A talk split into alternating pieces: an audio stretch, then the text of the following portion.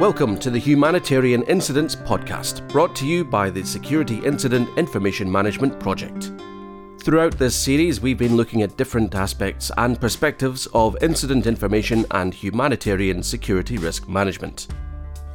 Each episode features humanitarian experts from Geneva to South Sudan, doing everything from research to operations we discuss how better understanding, management, and use of incident information can improve organisations' risk management and access to crisis affected populations. This is the final episode of the season. What happens to incident information, the analyst's perspective. With Frances Nobes, Security Operations and Research Analyst for World Vision International.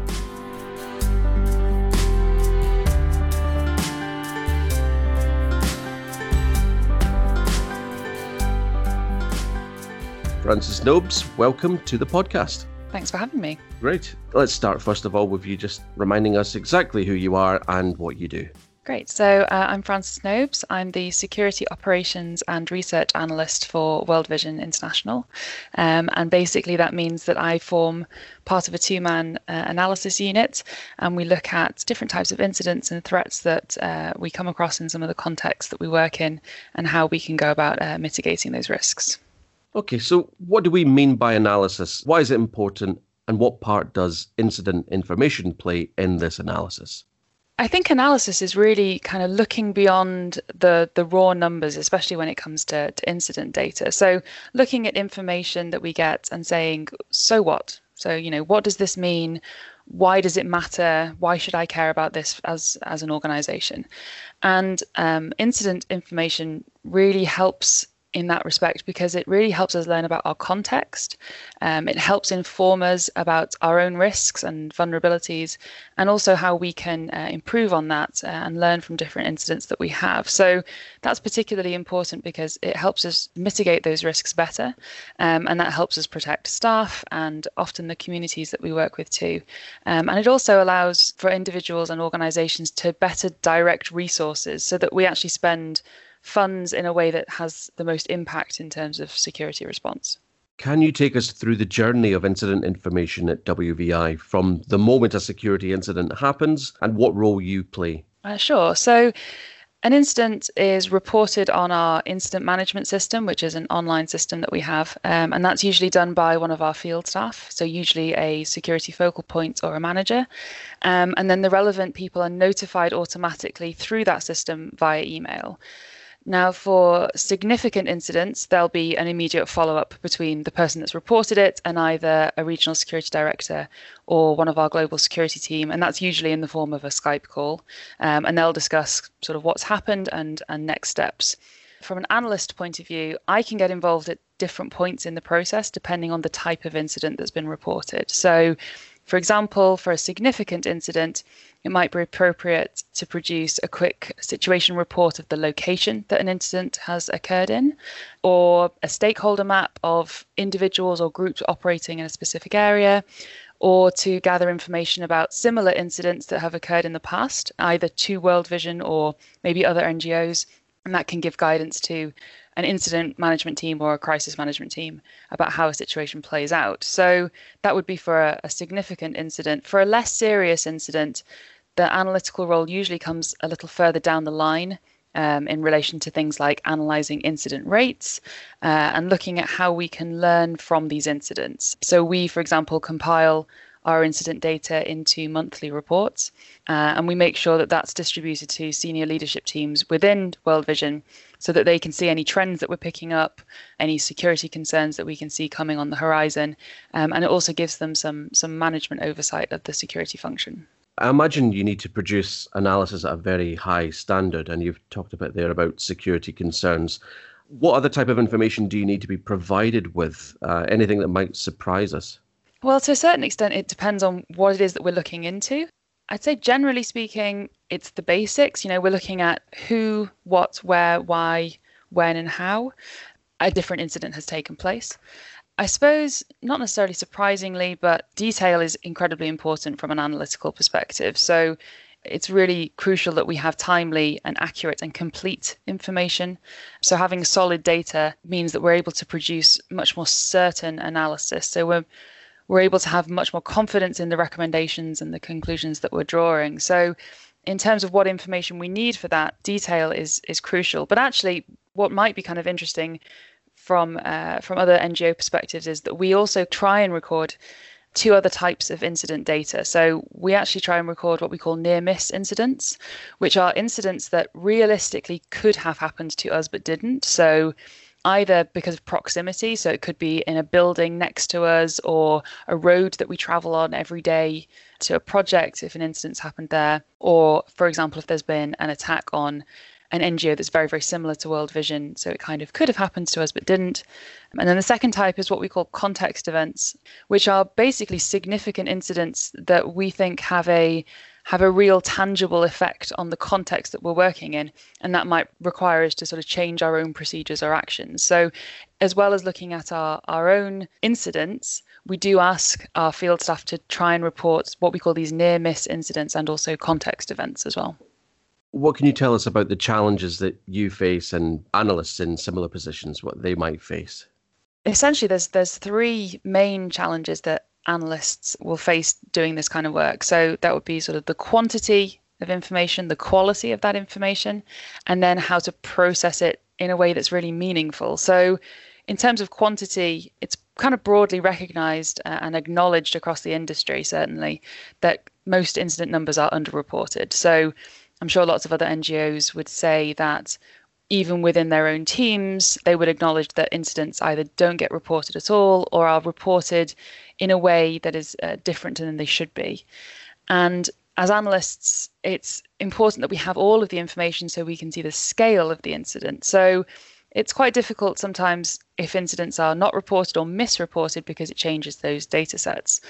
And a good way of tackling that is firstly making sure that everybody knows how to report an incident. So, who do they report it to?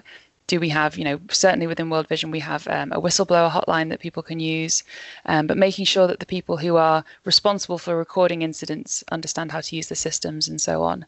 And also building confidence within staff that reporting an incident is not bad. You know, it doesn't make you look bad for reporting incidents. We want to know what you're facing so that we can we can help you. The second challenge around quality. Again, like I said at the beginning, we want really accurate and complete information because the more information we have, the better. And the more detail we have, the different kinds of analysis that we can do on it. So, for example, for a road traffic accident, if we know more than just you know the date of the incident and who was involved, we can do a lot more analysis that provides more detail. It's more useful, um, and it helps us see different trends. So, for example, if we know what caused the accident, what kind of vehicle it was, if other people were involved, what time of day it was, that all allows us to build a picture and we can learn more from the incidents and also see it in context. So it could be that we see a spike in incidents happening at night or incidents involving motorbikes or something like that. And then finally, the third challenge of kind of processing that information is we are desperate to have all of this information and then you can suddenly have the problem where you have information overload. So it's important that we're able to process it efficiently but also effectively. And we try and do that by making sure that the actual information itself is good so we can filter it quickly and then we can start to see trends. And anything that kind of automates that filtering and saves us time is great, as well as being very visual, you know, lots of charts and maps and diagrams and being able to sort of see the numbers in a different way is a really powerful uh, is a really powerful way to express that data and sometimes it can be difficult to make sure that that's done properly. I'd like to ask what success looks like in your role, and specifically in terms of decision taking and security risk management. What can high quality reporting achieve for you? Having data presented confidently to senior management is a real asset, probably, I mean, for any organization, but by having sort of the strong data sets and having produced reports that are kind of making sure that they're relevant and well formatted and really of a kind of high production quality and very sort of professional, they do have a big impact on on decision making um, in terms of allocating resources and and time, and especially when we're in a situation at the moment uh, where lots of NGOs are having to be very targeted with their sort of financial commitments. So, in terms of what success looks like, I can give you a, a, couple of examples of how of the types of reports that we've done and how that's that's had an impact on a, a tactical level, an operational level, and then more of a sort of corporate level. So in terms of tactical influence, for example, we have produced a number of um, scenario analysis reports that have really assisted our colleagues in the field in terms of decision making. So, for example, my colleague produced a couple around both the Kenya and the Zimbabwe elections.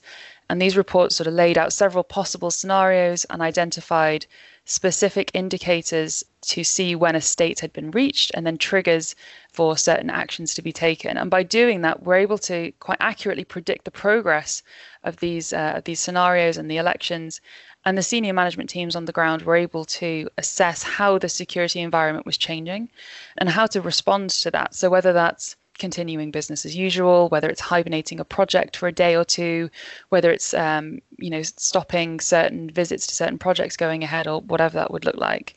And we also work very closely with our, our response security group to help them with country assessments. And that could be anything from routine checkups for our operations to expanding into new areas to working with them during a critical security incident to give them information which might assist with their decision making. So that's sort of the tactical side of it. From a from an operational level, in terms of successes that we've had, um, we produced some analysis on more sort of thematic security issues. And one of the ones that we've done is um, World Vision's Christian identity and how that affects our security in operational spaces. So we used a lot of external data to identify specific types of risk and where those were, were located geographically. And then on top of that, we can then overlay our own operational practices in those specific locations and see how we already were or could better mitigate the risks related specifically to our, our Christian identity, basically. And then finally, on a, on a corporate level, some of the success that we've had certainly has been things around using both internal incident data along with external data from places like the Aid Worker Security Database and Aid in Danger to present really quite compelling cases to our senior management and executive to ensure that we've got appropriate coverage in terms of things like insurance, for example, because we can sort of confidently identify where our risk lies geographically and then what these risks are, how they might need to be mitigated. And so we've been able to sort of have a direct impact on the decision making in different departments when we start talking about things such as that. That's excellent. I'd just like to finally ask you for some words of wisdom because World Vision International is one of the bigger organizations in the sector with an excellent reputation. So, that being said, is there any advice you would give to smaller, possibly less well resourced organizations to ensure good incident information analysis? Well, I think one important factor for for organizations really of any size is organizational buy-in. I think it would be difficult to have you know one person sitting at a desk and entering every single incident for an organization uh, into a system. And so it's it's really important to make sure that there's good buy-in at field level and that the information flows up to wherever that relevant analytical capability sits. So whether that's your security team whether it's an individual or a group. So having that that organizational buy-in. And i think also remembering that the analytical process doesn't necessarily need to be, you know, fantastically complicated to be able to identify trends and, um, you know, internal strengths and weaknesses and things like that. So, so not not to be afraid to start with something fairly simple, whether that's just a, a spreadsheet, for example, and then once you can kind of prove how valuable the analysis is and you can grow it from there. And, and that in and of itself might spur on the willingness of, of organizations to, to invest a bit more in the process whether that's time money resources whatever. But i think actually especially in terms of for smaller ngos one of the things that world vision certainly tries to do is use our advantages as being quite a big organization to try and assist smaller organizations. And so I would say it's important to remember that there are lots of external sources available to help you as a as a small NGO. So whether that's talking to and working alongside bigger NGOs who maybe have more resources, but that's also help in terms of the actual process and setting it up, but also just external data sources. So, whether that's uh, things like the aid worker security database, the aid in danger incident data, things like that, are able to sort of help you benchmark and give you some guidelines in terms of incident data.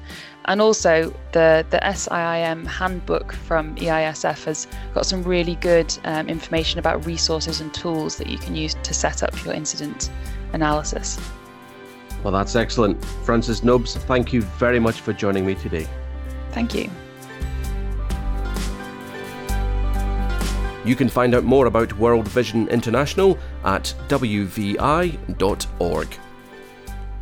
The Security Incident Information Management Project builds the capacity of NGOs to undertake speedier security related information management and sharing, thereby strengthening humanitarian response. And the project is supported by the European Interagency Security Forum, Insecurity Insight, and RedR UK and is funded by EU Humanitarian Aid. I've been your host, Robert Cudmore. Thank you for listening.